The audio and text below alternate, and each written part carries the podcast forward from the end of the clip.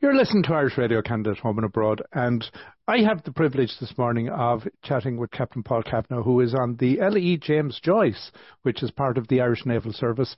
And the LE James Joyce will be making a voyage across the Atlantic from, I guess, Haulbowline and Cork to Halifax. And uh, Paul's going to fill us in on some of the uh, reasons why these kind of journeys are important and what can be gained from it. Uh, first of all, Paul, Tafalcha Good morning, Austin, or should I say good afternoon from Ireland. I think it's five hours between ourselves and yourselves. Paul, you're captain of the LE James Joyce. An auspicious year to be on board that vessel. Yeah. So, Austin, I'm actually the second in command. I'm the um, executive officer, the second in command of the uh, James Joyce. The captain is Lieutenant Commander Donncha Cahalane and uh, he's actually just engaged in, in a bit of manoeuvring the ship there, so he's up doing that. So that's why I'm filling in in for for him. Okay, you're on the James Joyce, and as say an auspicious year because it's such an auspicious year. And the ship is called the LE James Joyce. Was the ship engaged in any of the, the commemorative celebratory activities this year? Yeah, absolutely, Austin. So this is something that we were involved in back in uh, July of this year. So obviously it's the 100th um, anniversary of the Ulysses. So we had the honour of being up in Dublin and we were berthed alongside a port called Laoghaire up in Dublin. And we were there for a couple of days and we were able to join in the festivities celebrating the 100 year anniversary. Um, there is a local group up there which is um, called um, the James Joyce Tower. And we got a chance to go up and meet all the individuals who are volunteers up there in the tower and basically it was kind of a public demonstration that day and they were open to the public and showing people around of all the different memorabilia that Joyce would have had. And they had a lot of um, pictures up on the wall and obviously then uh, a couple of different extracts and copies of Ulysses as well. And they very kindly gifted us uh, uh, the captain and the ship um, a copy of the uh, Ulysses the, one of the original ones as well that we retain on board as well. But it was great to be involved in as you say for such a such a special year as well to be involved in the celebrations and Paul, a bit about yourself. What attracted you to the Irish Naval Service? That's a funny question. You should ask that, Austin, because I'm still asking myself that, and all of a sudden, uh, 12 years later, and I'm still in here. So I must be doing, or the Navy must be doing something right for me. But um, it all kind of started back in 2010 when my older brother he actually applied for the army and he got accepted to the army and that kind of opened up my eyes to the defence forces as a whole, which obviously the three components is the army, the naval service, and the air corps. And it was kind of just one of those things where I had no previous seagoing experience or wasn't really into sailing or or big into swimming or anything like that. And it was one of those things where I just said I'd apply for it. And all of a sudden, as I say, here I am 12 years later and ready to deploy in the foreign port say visit to America and Canada. So quite happy with, a decision that a younger Paul made 12 years ago. And when you say younger Paul, like, you know, there's always this thing, join the Navy and see the world, but, you know, there's always also uh, wanting to kind of have lots of room around about you and while if you say yourself you really didn't come from a sailing background or a, a water background, um, living on board a ship can be, excuse me, can be confining. Did that take some getting used to? Yeah, that's actually a good point that you, that you raised there, Rossa. And it does, I suppose, in terms of from your normal home and civilian day to day life where you normally get up and you go out for a walk and you can do whatever you want, go for a run, bit exercise in the evening. It did kind of take a bit of getting used to when you join your first ship. But probably one of the most important things is when you do join your first ship, you look around and you have, you're accompanied by another 40 to 50 sailors on board that are going through or certainly had gone through the exact same thought process as yourself. And that's why, and it is a bit of a cliche, but the ship and the ship's crew are kind of your family on board you know, everyone kind of has up and down days at times. And at times you have to turn to these people because they are your family while away from your proper family at home. But at the end of the day, you could be out of phone signal for a couple of days, etc. So you just have to turn to these people. But it's these people that bring you up and ensure that everything is going to be all right if you are having any problems or anything like that. But sometimes initially it does take a bit of getting used to. But as I say, you're surrounded by uh, 40 to 50 people that have gone through it all or certainly are feeling the same. And uh, what length is the vessel is the James Joyce? So the James Joyce is she's 90 meters and there's four in her class. So we have um, what we call P60 classes. So each of them have a pennant number. So James Joyce is Papa 62 and before is Samuel Beckett, Papa 6-1, William Butler Yeats 6-3, and George Bernard Shaw, uh, Papa 6-4. They're all the exact same lengths, pretty much the exact same specs, bar one or two minor differences that would have happened, that would have come from, we'll say, uh, Samuel Beckett, who was the first in her class, then just a couple of minor changes, but they're all 90 metres long. So then that's big enough that I guess when you're on the high seas, um, uh, while I accept it's not quite stable, uh, at least it's you can get used to it. Yeah, 100%, Austin. You're absolutely right. And this is something that Ireland looked at as a country that obviously when you look at our sea area and it's quite a vast sea area, especially out on the west coast and also the south coast there, that the seas on the west coast obviously are probably one of the most hostile in the world. And certainly the vessels that we had before the P60s came along, as we call them, um, probably wouldn't have been fit for that and the increasing sea state. So that's what these vessels were built with in mind. They're a bit longer. They have a bit more technology to handle rougher seas, etc. So yeah, she's, as you say, not exactly 100% stable, but well able for it and a lot more comfortable than what has gone before. So Paul, in order to get to the position you're in, you know, you can trace a career path in an awful lot of white collar jobs. Uh, you know, you start at the bottom yes. and you get. So in in the naval services, how do you work your way up to being second in command? Yeah, so to take you back to the start of my career, Austin, I would have started as a naval cadet in 2011, 2011. So your cadetship is basically two years long. So that's where you go through kind of basic military training and then you do a couple of sea terms where you spend a bit of time at sea um, and get used to all kind of navigation, chart work, all that sort of stuff. As soon as you get commissioned, so that's a two-year process, then you have to go back to college, and you're in college then for about another two to two and a half years to get what we call is your naval watchkeeping certificate. So once you are granted your naval watchkeeping certificate, that qualifies you to be able to take a watch on the bridge of a ship unsupervised. So where before all your other time on the bridge would have been um, understudying the actual officer to watch as a trainee. Now it's basically giving your driving license for a ship where you're able to go up the bridge and the captain is down below in his cabin and you're responsible pretty much for the safety safety of the ship. So we do that. And as soon as you get your certificate, then you spend normally two years attached to a ship. So that two now two years isn't two years away from home. It's obviously split into different weeks, both ashore and afloat. And then you'll come into what we call a shore-based appointment, and you might do that for two to three years before returning out to the fleet again. And normally, um, in your second sea appointment, which this one would be your second sea appointment qualified, um, you'd normally get the chance of um, being the second in command or the executive officer, which which I have.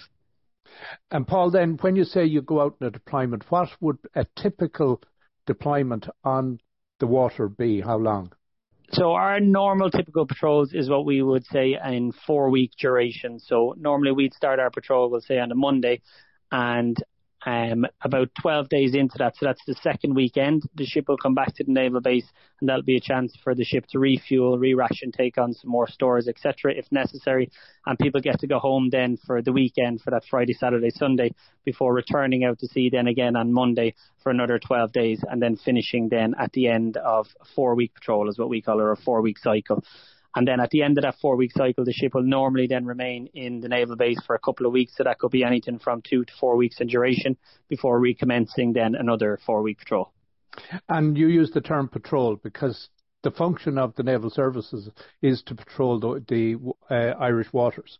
Yes, 100%. Yeah. So our main function is to conduct what we call maritime defence and security operations. So again, patrolling Ireland's EEZ, and it's very interesting, and not a lot of people would probably be aware of it. But if you even go onto Google and Google the Irish Exclusive Economic Zone, you'll see how far our territorial waters extend, particularly as I mentioned before, off the west and south coast. So it's quite a vast area of of water to patrol as well. So um, that's that's probably the term of patrol comes from. Yeah. Traditionally, I know when I before I emigrated and everything else, uh, at that time, patrolling uh, for protecting the fish uh, territory would have been the prime function, I guess. But uh, would that still be the prime? Because things have changed, and very recently we're all very well aware that a Russian submarine came quite close to Irish territorial waters. Yeah, 100% Austin. And I suppose, not to give you the cliche answer, but uh, no two days are the same. So on a normal day, we could be tasked with doing what we call sea fishery protection. Um, so that would be to go out and inspect fishing vessels at sea to make sure they're being compliant with the various regulations, various, various laws, etc. And then the next day, as you said, you could be tasked to go out and investigate another foreign warship in our waters, or we could be involved in a search and rescue or search and recovery exercise, etc. So again, in your patrol, it's normally broken down into different sectors, and for each sectors, we'll be given a different uh, number of taskings as well. But those taskings could vary from sea fishery protection to, to pretty much anything else that may be uh, happening in, in our waters. Forgive me for bobbing around, but I can go back to a technical question. What speed yeah. are you guys able to achieve? And if you tell me in knots, then try and translate that into miles per hour or kilometres per hour. Yeah, so the the speed that we would normally do is, I suppose, if you went on to Google or Wikipedia, the, the answer you'd probably get is about 22 to 23 knots. So normally what we say is that's normally, if you double that, that's normally what you get for kilometres and minus a small bit off. So if I was to say 22, it'd be 44. So about 40 kilometres then would, would be, I suppose, to equate it to um, a person's uh, car speed or, or something similar to that. Right, right. Um, now, tell me about why would the Irish Naval Service come across the Atlantic and visit Canada and visit Halifax?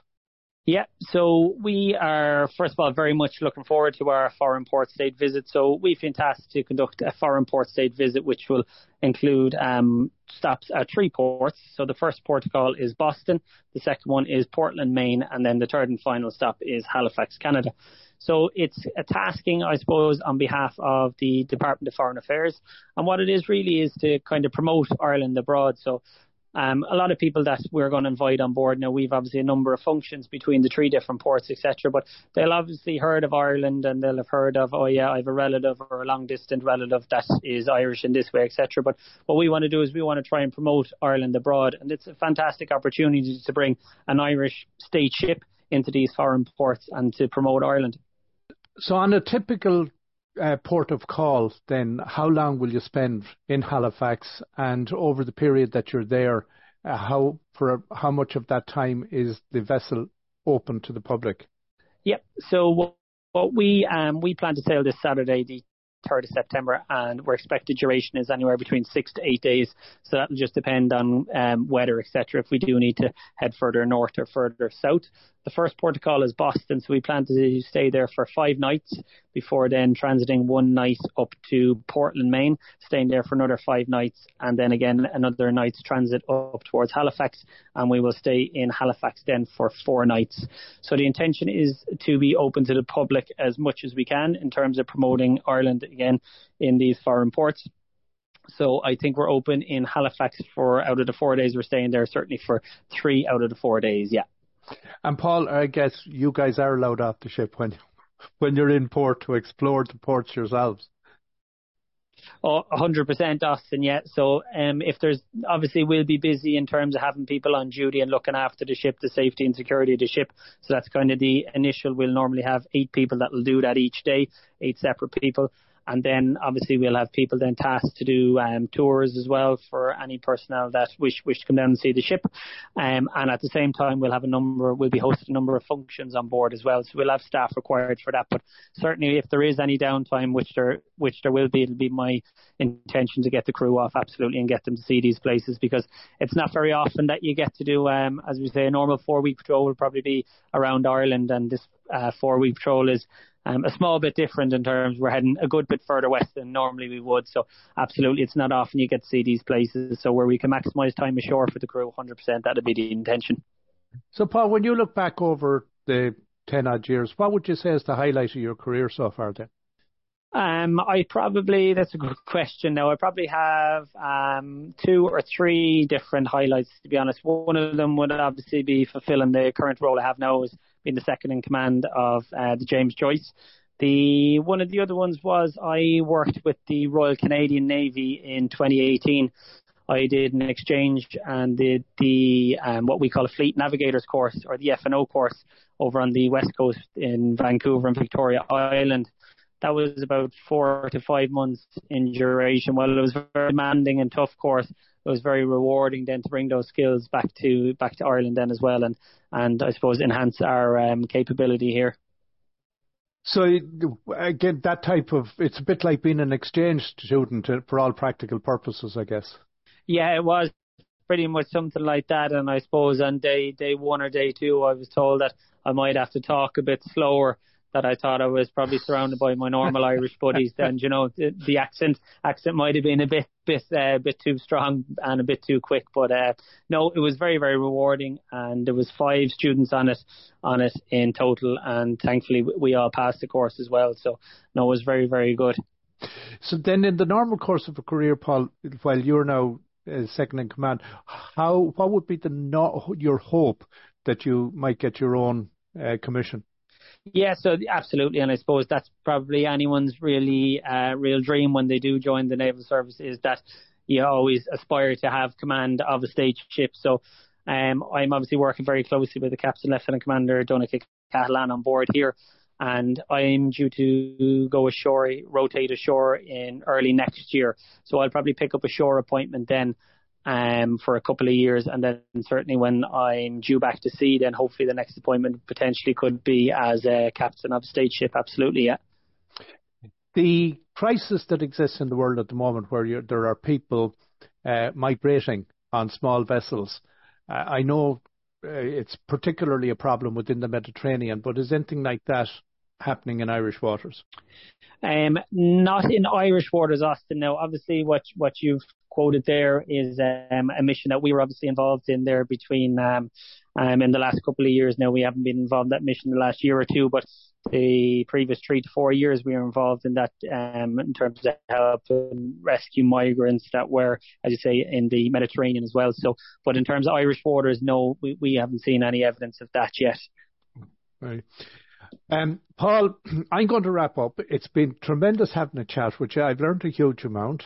Um, I hope that you get an opportunity to really uh, get around Halifax and take in some of the wonderful sights that are around there. A tremendous Irish history down there. Um, and uh, that the sea voyage across the Atlantic proves to be as uneventful as possible. Absolutely, Austin. Thank you very much for your well wishes and I just want to say to any of your listeners that are listening, make sure if you, if you do have the opportunity to come down and see us while we're in Halifax, absolutely do. Um, and as you say, you'll you'll probably see a lot of things that you wouldn't have seen before on board, etc. So if there is any listeners that are interested or thinking of coming down, by all means, please do come down and um, we'll show you what we have to offer. Paul. Austin, thanks very much, and we'll talk to you soon, please, God.